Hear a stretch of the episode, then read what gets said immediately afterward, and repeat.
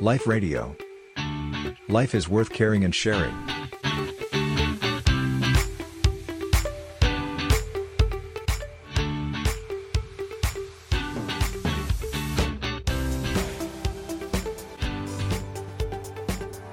การปฏิบัติธรรมะที่สูงที่สุดก็คือการปฏิบัติแนวไหน แล้วทำอย่างไรบ้างค่ะ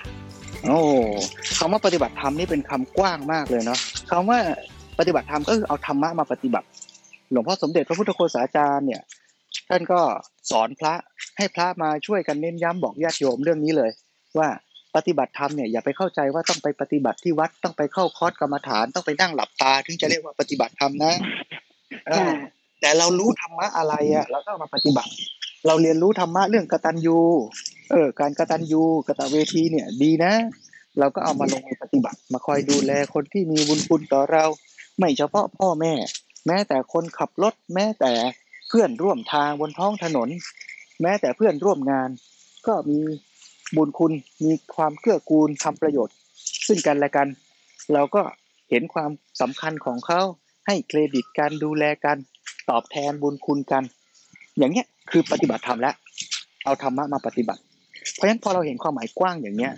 สาระสำคัญจริงๆของการปฏิบัติธรรมเนี่ยก็คือการที่เราพัฒนาชีวิตและสังคมรอบตัวเราให้มันดีอะคำว่าปฏิบัติธรรมเนี่ยจะว่าไปจริงมาพัฒนาตัวเองใช่ใช่ไหมคะใช่ค่ะแล้วคำว่าธรรมะเนี่ย มันก็ไม่ได้ผูกกับว่าศาสนาไหนด้วยซ้ำนะธรรมะเนี่ยคือสภาวะดีงาม ยกตัวอย่างเช่นว่าเรารู้ว่าต้นมะม่วงต้นเนี้ยมันต้องการน้ำเท่าไหร่แล้วมันจะโตได้ดีอะเนี่ยแหละคือธรรมชาติของต้นมะม่วงต้นนั้น ถ้าเรารู้ธรรมชาติของต้นมะม่วงต้นนั้น เราก็ปฏิบัติตามธรรมก็คือลดน้ำให้ตรงตามที่ต้นมะม่วงต้นนั้นต้องการอะ ต้นมะม่วงก็จะเติบโตดี มันเป็นเรื่องของธรรมชาติ ซึ่งเรารู้หรือเปล่าล่ะ ถ้าเรารู้แล้วเราทำถูกต้องถูกตรง นั่นแหละคือปฏิบัติตรงตามธรรมไม่ต้องเรียกชื่อว่าการลดน้ำต้นมะม่วงนี้เป็นศาสนาชื่อว่าอะไร เป็นเทคนิคของอาจารย์คนไหน มันไม่จำเป็น แต่มันจำเป็นว่าตรงตามธรรมชาติ เพราะฉะนั้นการปฏิบัติธรรมก็คือการพัฒนาชีวิตตัวเอง ให้ชีวิตและสังคมรอบตัวมันดำเนินไปตามธรรมชาติที่ดีงามที่มันควรจะเป็นอ่าคราวนี้ในทางพุทธศาสนาเราก็พบความจริงตามธรรมชาติอย่างเนี้ยแล้วมาสร้างเป็นไกด์ไลน์เป็นข้อแนะนำในการปฏิบัติธรรมหลักๆ ว่าแบบชาวบ้านเนี่ยง่าย ๆ ก็เรียกว่าการทำบุญนั่นเอง ก็คือการปฏิบัติธรรมด้วยสามสามวิธีการทำบุญก็คือทานศีลภาวนา ทานคืออะไร ทานก็คือเรารู้ความจริงว่า เราอยู่ตัวคนเดียวในสังคมไม่ได้ ถ้าเราดีอยู่คนเดียวแล้วคนอื่นแย่ สุดท้ายเราก็แย่ด้วย แต่ถ้าเราช่วยเหลือเกื้อกูลกัน เราทั้งสังคมมันจะดีไปด้วยกัน ถ้าเรารวยอยู่คนเดียวมีข้าวกินอยู่คนเดียว แต่คนทั้งสังคมไม่มีข้าวกินเลย สุดท้ายเราจะอยู่ในสังคมเราจะเอาข้าวที่ไหนมากิน แล้วคนในสังคมเขาจะอยู่กับเรา มีความสุขได้ยังไงพ อเราเห็นความจริงอย่างเนี้ยเราก็เลยเอื้อกูลแบ่งปันกัน เราไม่อยากจะรวยอยู่คนเดียว เราไม่อยากสร้างสังคมที่มันเหลื่อมล้ำถ้าเรามีโอกาสในการที่จะเป็นผู้บริหารจัดการด้านเศรษฐกิจ บริหารจัดการด้านการปกครอง เราก็จะจัดสรรระบบทำให้สังคมนั้นมีการกระจายทรัพยากรที่เหมาะสม วัคซีนมีจำกัดจะต้องกระจายให้กับใคร สินค้ามีราคาแพง จะช่วยเหลือเกื้อกูลกันยังไง จะทำยังไงให้ผู้คนได้รับประโยชน์ ได้ทรัพยากรเพียงพอกับการดำรงชีวิตอ่าอย่างเงี้ยหรือถ้าเรามีเยอะมากเพียงพอเราจะแบ่งปันให้คนอื่นยังไง ไม่ทำธุรกิจหวังจะกอบโกยเอากำไรแต่เพียงฝ่ายเดียว คิดถึงสังคมคิดถึงผู้คนรอบข้างด้วย อย่างนี้เป็นต้นอ่านี่คือทาน ถ้ามองมาในระดับครอบครัวชุมชน เราก็สามารถจะระลึกนึกว่า เออ เรามีอะไรจะช่วยเหลือกันได้ ไม่ว่าจะเป็นวัตถุสิ่งของเงินทอง รวมถึงการให้เวลาให้ความสำคัญ ให้อภัยกัน ให้เวลาในการที่จะพูดคุยรับฟังกัน อย่างตัวอย่างแรกที่เราคุยเนี่ย อยากจะชวนคุณพ่อคุณแม่ไปปฏิบัติธรรมอะเราก็ต้องให้เวลาค่อยๆคุยกัน ค่อย ๆ หาหนทางที่เหมาะสมอย่างนี้เป็นต้นนะนี่คือเรื่องทาน อันที่สองคือเรื่องศีล ศีลก็เป็นเรื่องปฏิบัติธรรมเหมือนกัน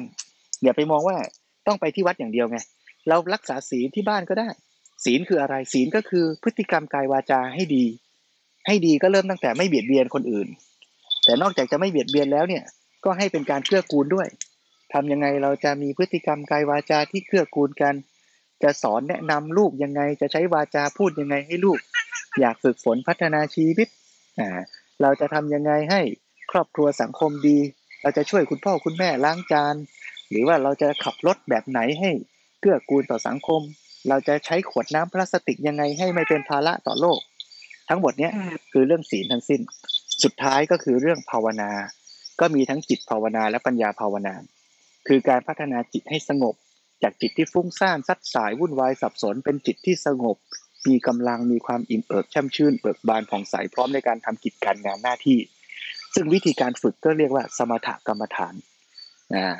จะฝึกที่วัดก็ได้ ฝึกเป็นคอร์สออนไลน์โอ้เดี๋ยวนี้เยอะแยะเลย หรือแม้แต่การที่เราอยู่กับตัวเอง อยู่กับธรรมชาติปลูกต้นไม้ทำงานอดิเรกแล้วใจสงบ นี่ก็เป็นแบบฝึกหัดในการพัฒนาจิตเหมือนกัน ส่วนสุดท้ายสูงสุดที่โยมถามก็คือปัญญาภาวนา ได้แก่การที่เราทำความเข้าใจชีวิตตามเป็นจริง ซึ่งก็เริ่มตั้งแต่การศึกษาอ่านฟังสนทนาสอบถาม ฟังซีดีธรรมะ ฟัง MP3 เข้า YouTube ฟังพอดแคสต์ที่เป็นรายการที่เกื้อกูลต่อการพัฒนาชีวิต เมื่อฟังแล้วก็เอามาขบคิดพิจารณา แล้วก็ลงมือทำลงมือปฏิบัติทำได้บ้างไม่ได้บ้าง ค่อยๆ ฝึกค่อย ๆ พัฒนาไป ไม่ว่าจะเป็นความรู้วิชาชีพ ความรู้ในเชิงชีวิต หรือสูงที่สุดก็คือการเข้าใจความจริงแท้ของชีวิตที่เรียกว่าการเจริญวิปัสสนากรรมฐาน เพื่อเข้าใจชีวิตตามเป็นจริง แล้วเราจะได้ใช้ชีวิตไปสู่เป้าหมายที่ดีงาม แล้วก็ไม่เผลอที่จะสร้างกิเลสตัณหาไปอยากไปยึด ให้ชีวิตให้สังคมมันจะต้องเป็นอย่างใจเรา แต่เราจะช่วยกันค่อยๆฝึก ตั้งแต่ทานศีลภาวนานี่แหละ เพื่อพัฒนาตัวเราเองด้วย พัฒนาคนรอบข้างด้วย เพื่อไปสู่เป้าหมายที่ดีที่สุดเท่าที่แต่ละคนในสังคมจะเป็นได้เจริญพร